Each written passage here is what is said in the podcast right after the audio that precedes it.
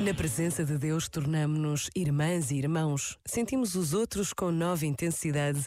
Em vez de ameaças e de inimigos, encontramos companheiros de viagem.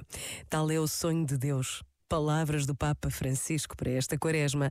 No tempo que estamos a viver, precisamos de pensar no papel que temos, naquilo que está ao nosso alcance poder fazer pela paz à nossa volta.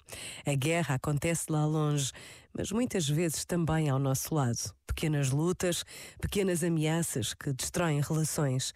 E Deus confia em nós. Pensa nisto e boa noite. Este momento está disponível em podcast no site e na app.